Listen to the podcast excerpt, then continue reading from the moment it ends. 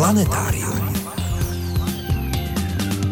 Jaký vliv má současná napjatá situace v Evropě na provoz Mezinárodní vesmírné stanice na oběžné dráze? O tom bude hovořit popularizátor kosmonautiky Tomáš Přibyl. Letošní dvousté výročí rozluštění egyptských hieroglyfů Žánem Francoisem Champollionem si do třetice připomeneme reprízou povídání egyptoložky Renaty Landgráfové. Chybět nebude přehled zajímavostí, připomínka naší soutěže ani pravidelná rubrika. Tentokrát se můžete těšit na mýty, omily a novinky astronomie. Posloucháte Planetárium, týdeník ze světa vědy a fantazie. Od mikrofonu vás zdraví a hezký poslech přejí Veronika Kindlová a Frederik Velinský.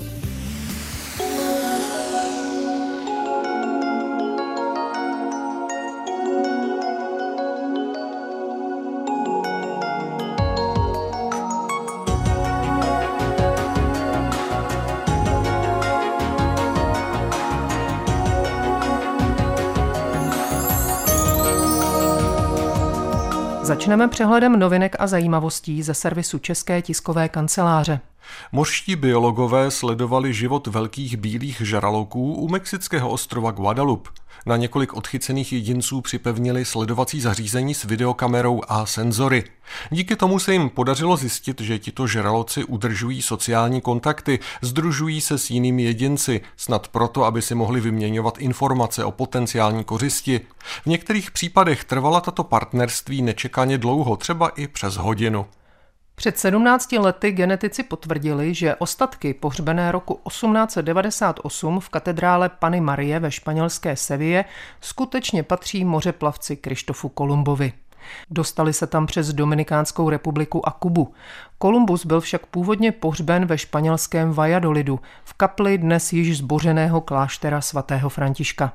Na jeho místě stojí dnes rušné nákupní středisko.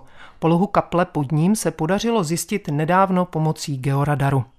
Z letiště Letkov u Plzně odstartuje 30. dubna robotická balónová sonda Stratobox 3.0, která vynese na několik hodin do stratosféry experimenty žáků a studentů z celé České republiky, připravené ve spolupráci s vědci. Akce je součástí mezinárodního projektu Near Space a jejím cílem je probudit v mladých lidech zájem o vědu a výzkum, který by jednou mohli zúročit v rámci technologických startupů a různých inovačních center. Vědu a výzkum bude od léta z oběžné dráhy kolem země propagovat i typicky český hrdina, Hurvínek. Jeho skleněná figurka poletí na palubě družice Planetum 1, která je projektem organizace Planetum, združující Pražské hvězdárny a Planetárium. Poslouží k výuce. Její řídící centrum v planetáriu bude přijímat školní exkurze a pořádat workshopy. S družicí bude možné komunikovat, získávat z ní data a pořizovat snímky z oběžné dráhy. Na Mezinárodní vesmírné stanici pobývala tento týden čtyřčlená soukromá výprava společnosti Axiom Space AX-1, kterou na ISS dopravil Crew Dragon společnosti SpaceX. Velitelem výpravy byl bývalý astronaut a viceprezident Axiomu Michael Lopez Alegria. Nejednalo se o turistický výlet. Tříčlená posádka složená z podnikatelů a filantropů si pro svůj osmidenní pobyt naplánovala 25 vědeckých a komerčních experimentů. AX-1 byl prvním pilotovaným letem společnosti Axiom Space a zároveň první čistě soukromou výpravou na vesmírnou stanici. Axiom Space se nijak netají úmyslem vybudovat na orbitě svou vlastní soukromou stanici. Stavba jejího základního modulu už prý byla zahájena. Do vesmíru by měl být vypuštěn koncem roku 2024. Zprvu jako součást ISS, Postupně by měl být rozšířen o další části a po ukončení činnosti Mezinárodní vesmírné stanice by se od ní měl oddělit a fungovat dál samostatně. O Mezinárodní vesmírné stanici se teď vůbec docela dost mluví. Jak bude fungovat dál, pokud se tady dole na Zemi nepřestane chřestit zbraněmi? Za chvilku si o tom povíme víc.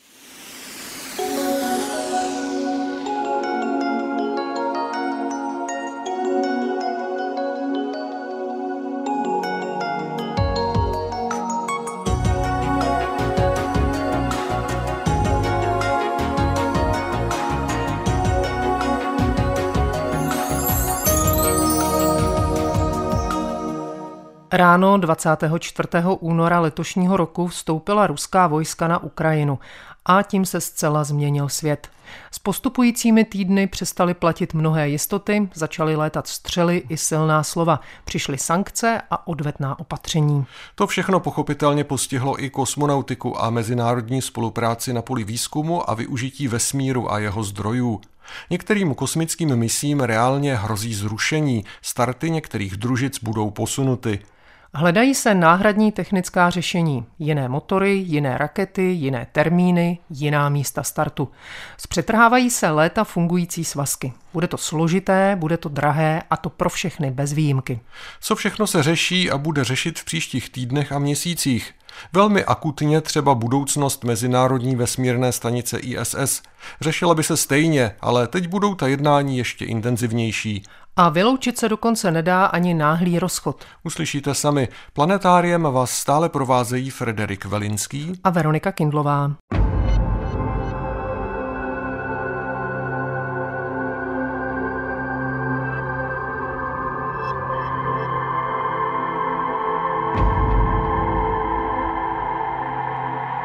Jaké plány s kosmickou stanicí ISS měly kosmické mocnosti, které ji společně provozují před 24. únorem?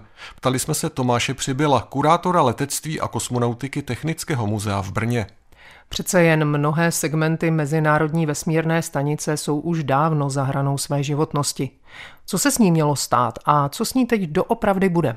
Ty plány by se vlastně daly rozdělit na dvě části, na východní a západní segment. Jak se říká, západní segment, to znamená NASA a její partneři Japonsko, Evropa, Kanada, počítali s tím, že provoz Mezinárodní kosmické stanice ukončí v lednu roku 2031.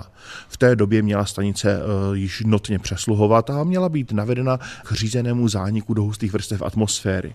Naopak ten východní blok, to znamená Rusko, zatím nemělo takové takovéto dalekosáhlé plány a počítalo s tím, že své závazky na Mezinárodní kosmické stanici bude plnit do konce roku 2024. No a potom bylo ochotno nebo připraveno jednat dál, co bude následovat. Eh, Rusko mělo několik variant, že jedna varianta byla třeba opustit Mezinárodní kosmickou stanici, druhá varianta byla vytvořit vlastní kosmickou stanici, třetí byla tu vlastní začít stavět u Mezinárodní kosmické stanice.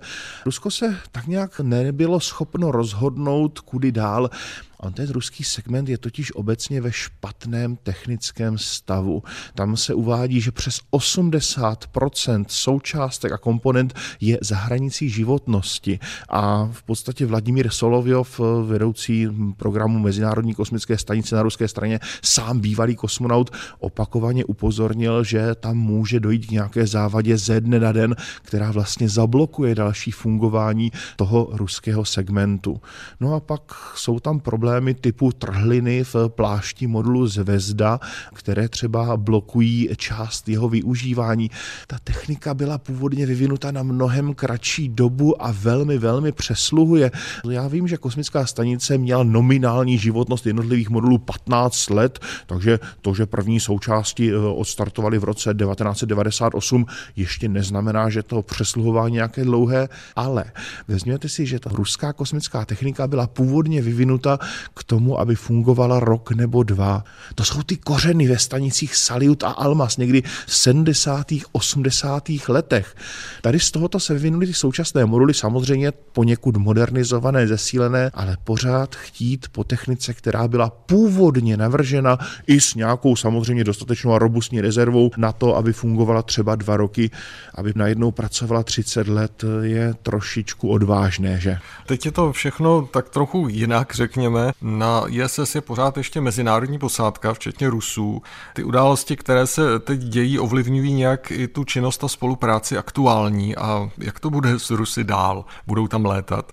Zdali Rusové budou pokračovat v létání na Mezinárodní kosmickou stanici. Ono je to trošičku věštní z křišťálové koule. Na druhé straně Dmitry Rogozin, ředitel Roskosmosu a jinak bývalý ruský vicepremiér, který je známý a proslulý svou velmi ostrou retorikou, tak sice opakovaně vyhrožoval. Některé jeho informace byly vykládány mediálně tak, že Rusko odstupuje od projektu Mezinárodní kosmické stanice a že končí s projektem Mezinárodní kosmické stanice. Nic takového zatím nezaznělo. Zatím se jede dál a ta oficiální pozice je taková, že Rusko nyní bude vyhodnocovat své další zapojení do projektu Mezinárodní kosmické stanice. To znamená třeba i to, co přijde po tom roce 2024, dokdy garantuje své závazky. Co se týká té spolupráce na kosmické stanici, tak pochopitelně eh, myslím si, že ta současná situace tady na Zemi té náladě na oběžné dráze nepřidá. Na druhé straně si dovedu představit, že kosmonauti jsou profesionálové. Anton Škaplerov, eh, velitel Mezinárodní kosmické stanice minulý, který se teď v březnu vrátil eh, zpět na Zemi, tak říkal, že si uvědomuje, že na Zemi je situace taková, jaká je, ale tam nahoře jsou prostě jedna posádka, jeden tým. Na druhé straně samozřejmě ten tým má nějaké příkazy, má nějaké úkoly, takže došlo i na té kosmické stanici k různému zpřetrhání různých vazeb, třeba v návaznosti na některé experimenty, třeba některé německé experimenty, které byly v ruském segmentu, tak jejich provádění bylo z ruské strany pozastaveno. Tam je otázka, jestli bylo skutečně pozastaveno, nebo jestli ti kosmonauti na nich pracují dál, třeba řekněme trošičku proti zákazu pozemního střediska. Já jsem měl osobně možnost se bavit s mnoha, mnoha kosmonauty, co třeba pracovali na Mezinárodní kosmické stanici a vždycky jsem se jich ptal, jak to dělají, jak rozdělují ten čas, když je potřeba prostě na něco alokovat tolik hodin a na něco alokovat tolik hodin. Většinou se buď zasmáli nebo mávli rukou a řekli, my tam nahoře se vždycky nějak domluvíme a pak to vykážeme tak, aby ti dole byli spokojení.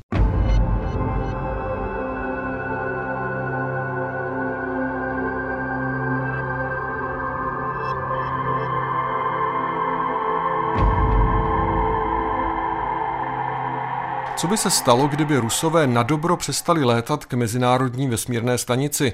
Už zmíněný šéf ruské kosmické agentury Roskosmos Dmitrij Rogozin se nechal slyšet, že v tom případě to bude mít ISS spočtené. Stanici je totiž nutné za pomoci motorů občas vytlačit na vyšší oběžnou dráhu. Zemská gravitace se ošidit nedá. ISS by si po nějaké době nekompromisně přitáhla a ta by se nekontrolovaně rozpadla v atmosféře. Je to velký objekt. Co by neschořelo, spadlo by na zemský povrch a dolec z čeho by se to mohlo trefit.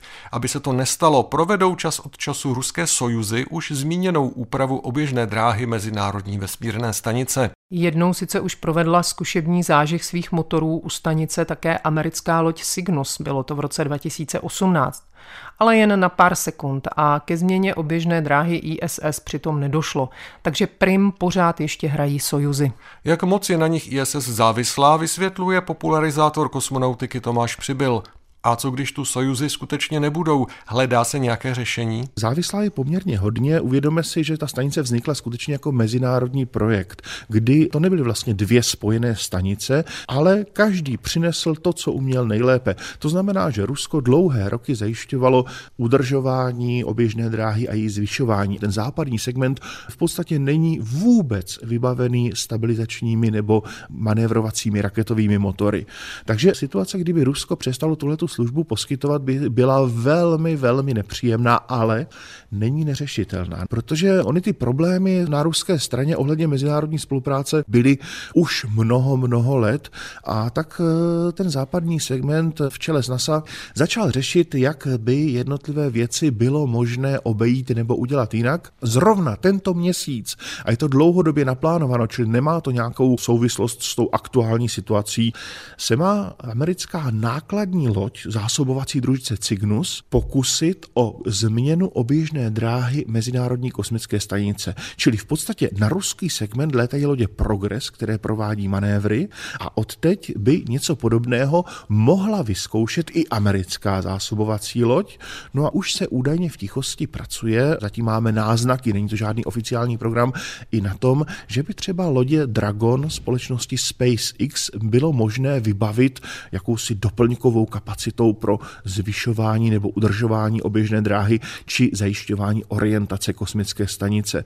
Takže ten problém už se dlouhodobě řeší. Samozřejmě krátkodobě by odstoupení Ruska nějaké okamžité prostě rozdělení, že by někdo vzal nějaký šílenec tu sekeru a řekl a teď ta stanice končí v té podobě, v jaké ji známe a buď neposkytujeme služby, nebo ji dokonce rozpojíme, tak by to představovalo velký, velký problém. A je to vůbec možné tu stanici rozpojit? Mohly by ty dvě části každá zvlášť fungovat sami o sobě?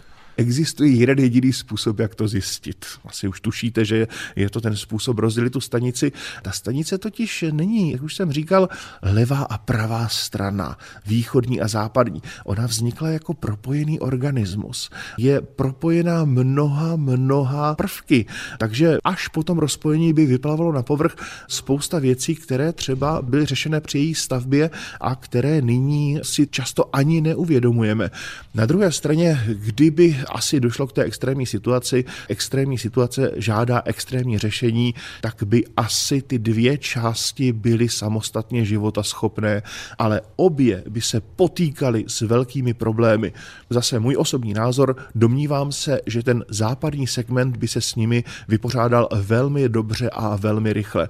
Rusko by mělo velké, velké problémy v případě, že by se pokusilo tu svoji část té stanice osamostatnit. V minulosti se, už jste se o tom zmiňoval, objevily taky úvahy, že by Rusové mohli postavit vlastní stanici, stejně jako to mají Číňané. Myslíte, že by to bylo v dohledné době možné v silách Rusů? Rusové si to strašně moc přejí. Přejí si hrát zase první housle na oběžné dráze, ale když se podíváme na stav ruské kosmonautiky, kam se dostala za poslední dekády na stav ruského kosmického průmyslu a potažmo na stav ruské ekonomiky, a to nemyslím jenom stav ruské ekonomiky v posledních týdnech, ale dlouhodobě, tak si nejsem tak úplně jistý, jestli se jim něco podobného podaří. Přece jenom ten ústup ze slávy, kdy v dobách sovětského impéria impéria do kosmonautiky šly v podstatě nepředstavitelné částky. Na dnešní poměry to bylo prostě něco neskutečného. Tak přece jenom ta kosmonautika se dostala do nějakých rozumnějších relací.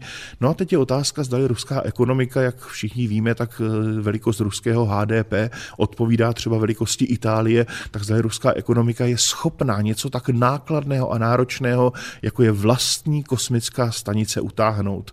I ta Itálie nemá vlastní kosmickou stanici a podílí se na programu Mezinárodní kosmické stanice jako tuctový partner.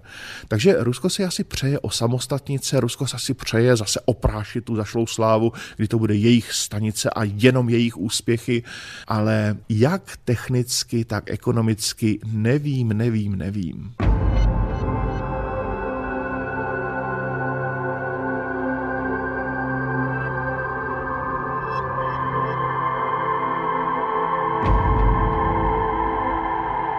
Jak už jsme v planetáriu v minulosti informovali, pomalu ale jistě se začíná pracovat na projektu Mezinárodní stanice, která se usadí na oběžné dráze kolem měsíce. A tak jsem se Tomáše Přibyla musel zeptat, jestli by současné problémy, ať už technické či politické, mohly její výstavbu nějakým způsobem urychlit. Myslím si, že nikoliv. Ta stanice, která se plánuje u měsíce, má poměrně nabitý jízdní řád a ona tam spoustu věcí opravdu jaksi neuspěcháte. Ono to není jenom ta stanice, ono je to celý ten ekosystém, že nosná raketa, kosmické lodě Orion, další zázemí, pak samozřejmě třeba i finanční prostředky, protože stanice Gateway, která bude létat u měsíce, bude eh, velmi nákladným podnikem, pak jsou to třeba lunární moduly a tak dál.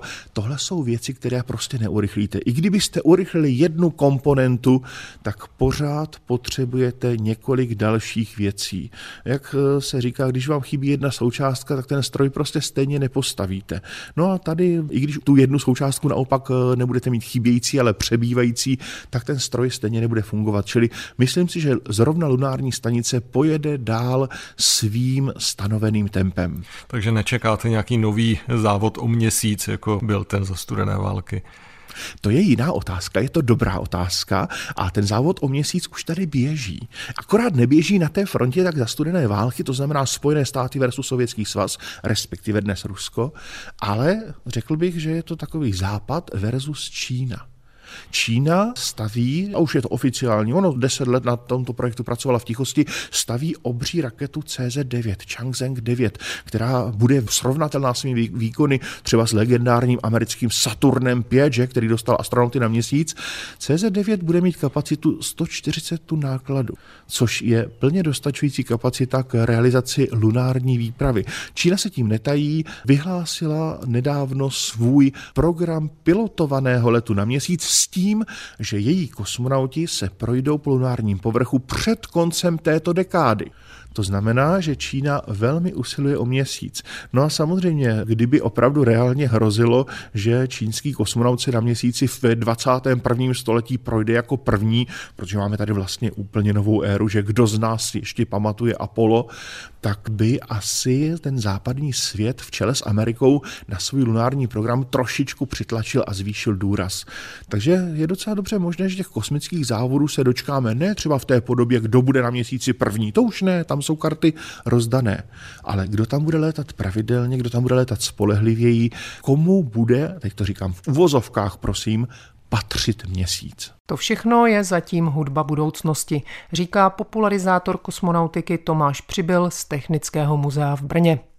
Jsou tady však jiné, zcela současné mise a projekty, které jsou bezprostředně ohroženy neutěšenou mezinárodní situací. Jedná se především o evropsko-ruský program ExoMars, kde reálně hrozí, že nemalé prostředky, které do něj byly vloženy, přijdou úplně vniveč. Amerika i Evropa používá v některých svých raketách ruské motory. Co s nimi bude teď? Jak se vypořádá britsko-americká telekomunikační společnost OneWeb se skutečností, že ji ruský partner odmítl vypustit na oběžnou dráhu její družice? A jak to bude s nasmlouvanými starty ruských sojuzů z evropského kosmodromu Kůru, případně s jeho korejskými družicemi, které měly startovat z ruských kosmodromů? O tom si budeme s Tomášem Přibylem povídat příští týden.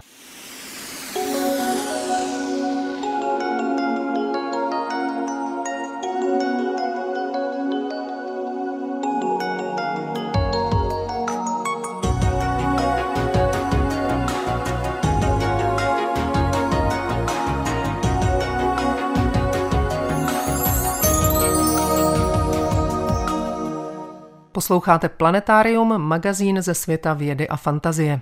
V rubrice Mýty, omily a novinky astronomie se tentokrát s Miroslavem Cimrem vypravíme k nejvzdálenější planetě naší sluneční soustavy.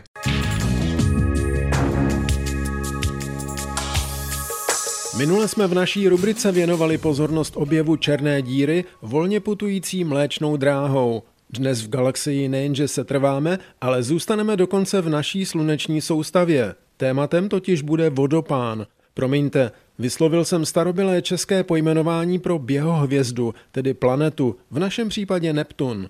Historická pojmenování oběžnic českými názvy by bylo jistě zajímavé samostatné téma. Vraťme se však k osmé planetě naší soustavy. Objevil ji v září 1846 německý astronom Johann Gall, a to jako vůbec jedinou na základě předchozích výpočtů, o které se postaral jeho francouzský kolega Urbain Le Verrier. O nejzdálenější planetě naší soustavy nesoucí jméno římského boha moří dnes víme podrobněji díky pozemnímu pozorování i zásluhou kosmických sond a přístrojů na jejich palubách. Neptun, který je od Země vzdálený zhruba 4,5 miliardy kilometrů, patří spolu s Jupiterem, Saturnem a Uranem k takzvaným ledovým plyným obrům. Je velmi chladný. Průměrná teplota planety dosahuje kolem minus 220 stupňů Celzia. Atmosféru tvoří převážně vodík a helium s větším podílem vody, čpavku a metanu. Tekutý plášť zaujímá zhruba třetinu průměru, dvě třetiny tvoří spíše kamenné jádro. Metan ve svrchních vrstvách atmosféry způsobuje navenek její modrou barvu. Astronomové v průběhu let zjistili, že Neptun má extrémně dynamickou atmosféru. Na Neptunu vanou větry, proti kterým jsou ty největší pozemské lehkým vánkem. V blízkosti Neptunovy velké temné skvrny naměřila legendární sonda Voyager 2 absolutní rychlostní rekord, více než 2000 km za hodinu, tedy megavichr s hodně nadzvukovou rychlostí.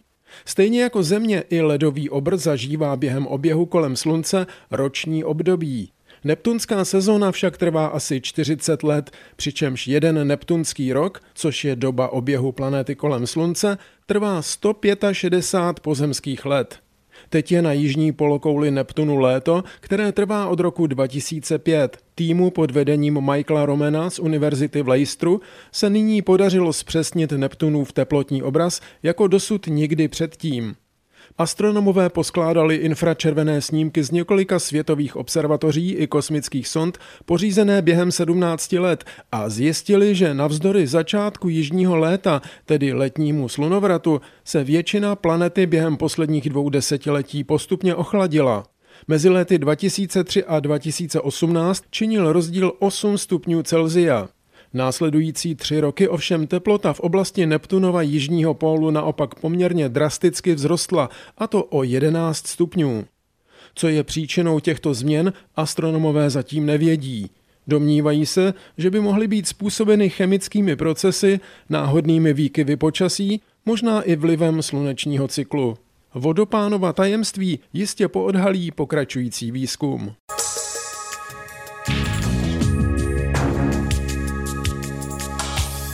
Texty pravidelných rubrik najdete v plném znění na našem webu. Rozhovory z pořadu se tam nacházejí také, především ve zvukové podobě a částečně i v textovém přepisu.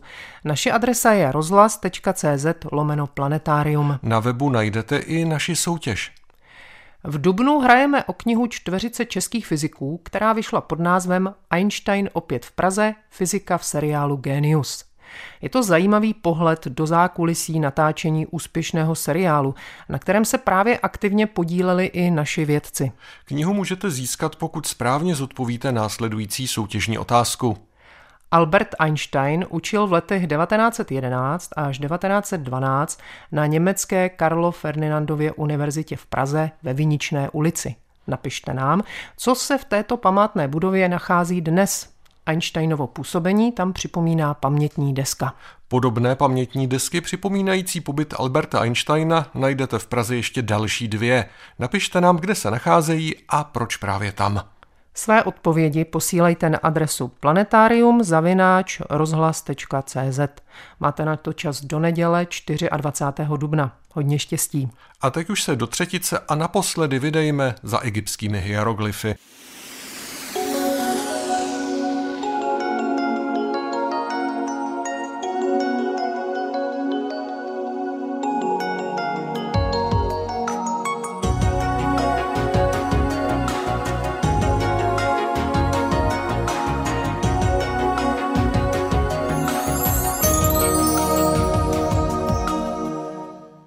Posloucháte Planetárium, magazín ze světa vědy i fantazie. Vašimi průvodci jsou Veronika Kindlová a Frederik Velinský. Před týdnem jsme se v našem pořadu věnovali úpadku egyptské kultury pod římskou nadvládou, který způsobil, že se nejpozději v pátém století po Kristu přestala používat všechna tři staroegyptská písma – hieroglyfické, hieratické i démotické. Už staří řekové hieroglyfům příliš nerozuměli a když objevili starý Egypt renesanční vzdělanci, převzali od řeků jejich představy o hieroglyfech jako symbolickém a metaforickém písmu, kterým se zapisovaly především dávné moudrosti tajných nauk. Až do začátku 19. století se učenci o jeho rozluštění snažili marně. Nikoho z nich, ani věhlasného Atanázia Kirchra, který se hieroglyfy zabýval opravdu usilovně, nenapadlo, že by tyto znaky mohly kódovat obyčejné zvuky. Přestože to tak doopravdy je.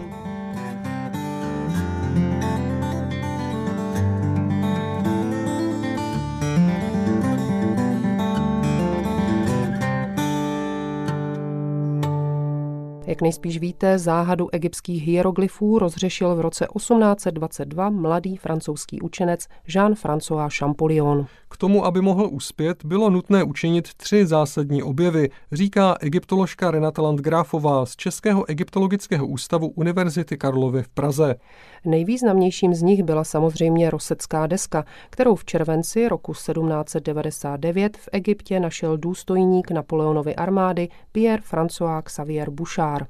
Na desce se nachází jeden a týž text ve třech různých zápisech, starou egyptštinou v hieroglyfickém a demotickém písmu a navíc řecky, a to byl jazyk, který mnozí vzdělanci na počátku 19. století dobře ovládali. Tyhle takzvané bilingvy jsou vždycky tím nejdůležitějším klíčem k rozluštění textů, které neznáme. Ale zároveň bylo nutné objevit ještě dvě věci. Tou jednou bylo překročení toho tisíciletí udržovaného mýtu, že hieroglyfy jsou symbolicko-metaforické.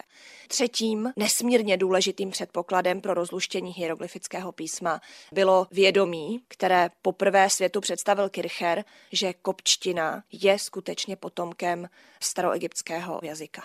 Jenom s touto kombinací všech tří aspektů bylo možné egyptštinu rozluštit. A je to vidět i na Šampolionově práci. On se někdy ve svých osmi letech Za prvé rozhodl, že vůbec rozluští hieroglyfy. V osmi letech prostě přišel a řekl, maminko, já rozluštím staroegyptské hieroglyfické písmo. On to byl vůbec zvláštní člověk, protože v 16 letech byl profesorem kopčtiny na univerzitě v Grenoblu. A udělal tak ten obrovský krok k tomu, že se mu potom hieroglyfy skutečně podařilo rozluštit. On naprosto dokonale ovládal kopčtinu. To byl jeho první krok. Ačkoliv ovládal kopčtinu a měl tedy po objevu rosecké desky k dispozici bilingvu, tak on se ještě poté, co rozluštil jména řeckých panovníků, domníval, že takto hláskově se zapisovala pouze cizí jména a že to nemohlo fungovat pro běžný egyptský jazyk. A na to přišel až tehdy, když propojil svoje znalosti kopčtiny s dochovanými jmény staroegyptských faraonů v Bibli. To všechno vedlo k tomu, že se takovýhle objev podařil. Šampolionův podíl na rozluštění staroegyptských hieroglyfů byl rozhodující. Významnou roli však sehráli i jiní učenci, například Brit Thomas Young. On dokázal určit eh, význam kartuší. To jsou takové ty rámečky, které se ve staroegyptských hieroglyfech objevují kolem jmen panovníků. A teprve, když si vědci byli alespoň částečně jisti nebo zkoušeli svoji hypotézu, že tady v kartuších budou jména, tak to jim právě dalo do ruky úžasný srovnávací materiál. Tedy jména řeckých panovníků, jejichž zvuková hodnota byla známa, oproti jménům v hieroglyfech. A jak to potom šlo dál, už jsem v souvislosti s Champollionem říkala. Ještě jedno jméno by asi mělo padnout a to je švédský učenec Johan David Okerblad, který dotáhl neuvěřitelně daleko luštění démočtiny. On na rozdíl od Šampoliona začal eh, luštit staroegyptštinu od eh, démotického písma.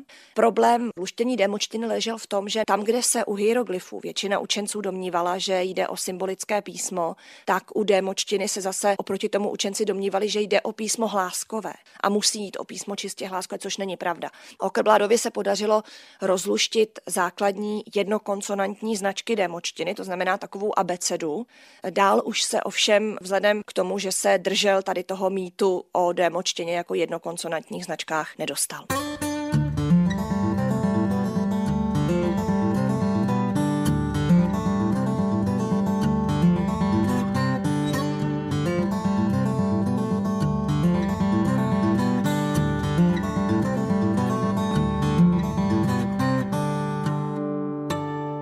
Vraťme se ale s egyptoložkou Renatou Landgráfovou k Žánu Francoázi Champollionovi. Jak byla jeho luštitelská práce přijata v odborných kruzích a kdo ji rozvíjel dál? Jean-François Champollion byl člověk neuvěřitelného nadání a domnívám se, že musel pracovat nějakých 20 hodin denně, pokud eh, si uvědomíme, že on žil pouhých 42 let. Ve svých 32 rozluštil hieroglyfy a do své smrti zvládnul zcestovat Egypt, napsat gramatiku egyptštiny, která samozřejmě je dnes už dávno překonána, ale spousta věcí je dodnes platná, ale hlavně zaznamenat, přečíst a přeložit obrovské množství nápisů, které tak různě po Egyptě pozbíral. A ty jsou samozřejmě dodnes nesmírně cené, protože mnohé z nich už se v té podobě nevyskytují. Mnohé z nich už bohužel byly zubem času či lidmi zničeny. Že on toho zvládl neuvěřitelně mnoho. Jeho práce byla přijata relativně rychle a velmi pozitivně. Samozřejmě, že se našlo několik učenců, kteří nadále trvali na tom, že hieroglyfy musí být symbolické a dokonce vydali poměrně rozsáhlou polemiku. V čele stál Gustav Seifert ale ta nebyla nějak dobře přijatá a během několika let, kdy Champollion začal vydávat překlady textů, tak bylo jasné, že musí mít pravdu. A to jeho rozluštění hieroglyfů bylo přijato naprosto univerzálně.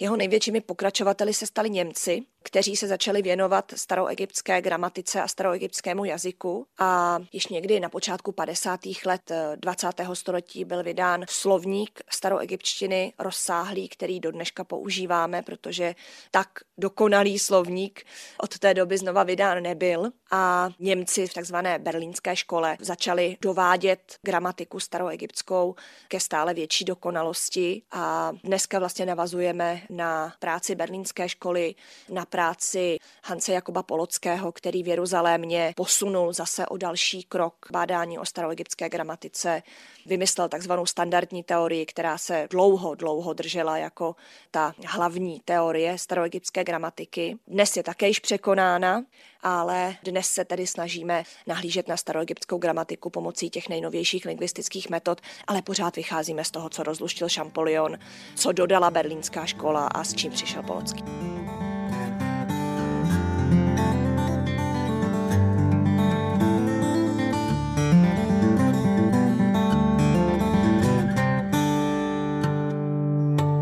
Dnes už je možné číst skoro všechny staroegyptské texty. Co vlastně obsahují, ptali jsme se na závěr egyptoložky Renaty Landgráfové. Jde hlavně o náboženské texty, případně hospodářské záznamy, anebo je to stejná komplexní všeho chuť jako v časech dnešního v uvozovkách moderního písemnictví, tedy od nákupních seznamů a poznámek v diáři až po filozofické traktáty. Já si napřed dovolím trošku polemizovat s tím všechny. Pořád ještě jsou některé texty, jejich interpretace se z péra různých egyptologů egyptologů značně liší a je tedy jasné, že je zatím úplně dokonale přečíst nedokážeme. V případě hieroglyfických textů se jedná zejména o některé magické texty, kde nevíme, co tím ten starý egyptian myslel, ale třeba v případě demotických textů existuje opravdu velké množství textů, které pro nás zůstávají do značné míry nečitelné. Je to asi tak, jako kdybyste si představili, že vám někdo v obrovské rychlosti sděluje nějaké informace, které se snažíte co nejrychleji zapsat a o 15 let později je někdo najde na tom papírku, který jste si u telefonu nebo u rozhovoru psali. Také si myslím, že by onen badatel v roce 3500 měl velké problémy ten text po vás přečíst. Takže obzvlášť u té démočtiny záleží na tom, jak pečlivý byl starý egyptian při tom, když text zapisoval. Jinak k té otázce šíře textů, tak skutečně máme dochováno ve staré egyptštině úplně všechno. Máme dochovány hymny na bohy a náboženské texty, které mají pomoct zemřelému k orientaci v podsvětí a k tomu, aby dosáhl toho nejlepšího možného posmrtného života. Máme dochovány texty, v níž se ať už panovníci nebo, nechci říct běžní egyptiané, ale bohatí elitní egyptiané eh, snaží sdělit potomkům své důležité činy a to, jak žili v souladu s eh, egyptským řádem věcí a s ideálem toho, jak měl starý egyptian žít. Máme moudré rady do života starým egyptianům, které se pisovali slavní mudrci a úspěšní staří egyptiané. Ale máme zároveň i třeba milostné písně, které si staří egyptiané zpívali, mladí staří egyptiané a snažili se navzájem získat náklonost jeden druhého. Máme dochovány dopisy a to od velmi oficiálních a úředních až po naprosto banální noticky typu přijdu za chvíli. Máme dochované různé kupní smlouvy, máme dochované svatební smlouvy, máme dochované různé účetní záznamy. Dokonce potom v demočtině, kde už se zapisovalo opravdu úplně všechno, jsou na některých ostrakách a kouscích papíru zapsané i takové poznámky, které si psali výběrčí daní, kteří procházeli od domu k domu a zapisovali počet členů domácnosti, včetně koček. Takže opravdu od těch nejvznešenějších textů po ty nejbanálnější. A čím vznešenější text, tím spíše byl psán v hieroglyfech a čím banálnější, tak v tím horší hieratice či démočtině. Já mám asi ráda všechny egyptské texty, nemůžu říct, že by některé mi byly bližší než jiné. Vždycky záleží na tom, čím se zrovna zabývám.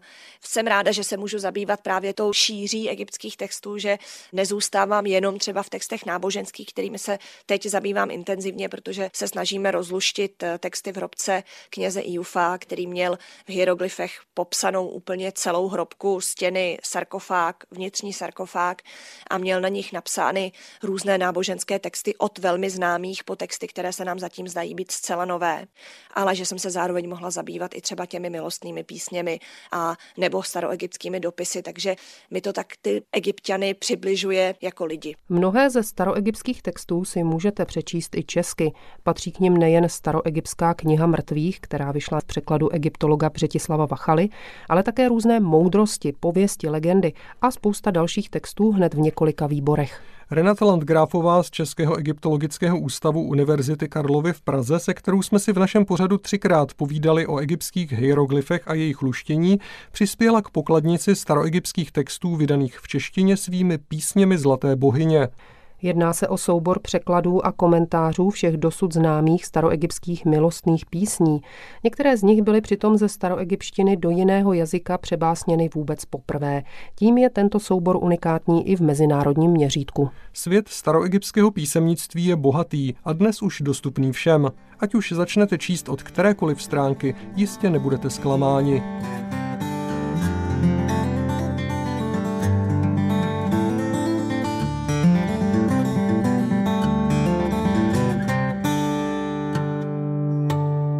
A to už je pro dnešek skoro všechno. Na závěr ještě připomeňme, že i příští týden si můžete zajít za vědou naživo a navíc to spojit i s pěkným výletem. Ve čtvrtek 21. dubna se koná další z přátelských setkání s vědou z cyklu Café Nobel, který organizuje Ústecká univerzita Jana Evangelisty Purkyně ve spolupráci s naším magazínem. Tentokrát v kavárně a restauraci Refugio v Tise na Ústecku. Hostem bude, jak sám o sobě říká, profesionální pračlověk. Ve skutečnosti experimentální archeolog Jan Pulpán. Čekají vás ochutnávky z historie jídla, a to doslova. Kromě povídání okusíte i něco málo z pravěké či starověké kuchyně. Začíná se o půl sedmé večer, tak se nechte pozvat. Dnešní planetárium je u konce. Loučí se s vámi a krásný zbytek velikonočního prodlouženého víkendu vám přejí Frederik Velinský a Veronika Kindlová. Naslyšenou příště. Planetárium. Planetárium, magazín ze světa vědy a fantazie, přináší každý týden rozhovory s odborníky či popularizátory vědy, nabízí aktuality, pravidelné rubriky a také soutěž o zajímavé publikace. V podobě zvukové či psané nás najdete i na internetu rozhlas.cz lomeno planetárium. Vydejte se s námi za poznáním.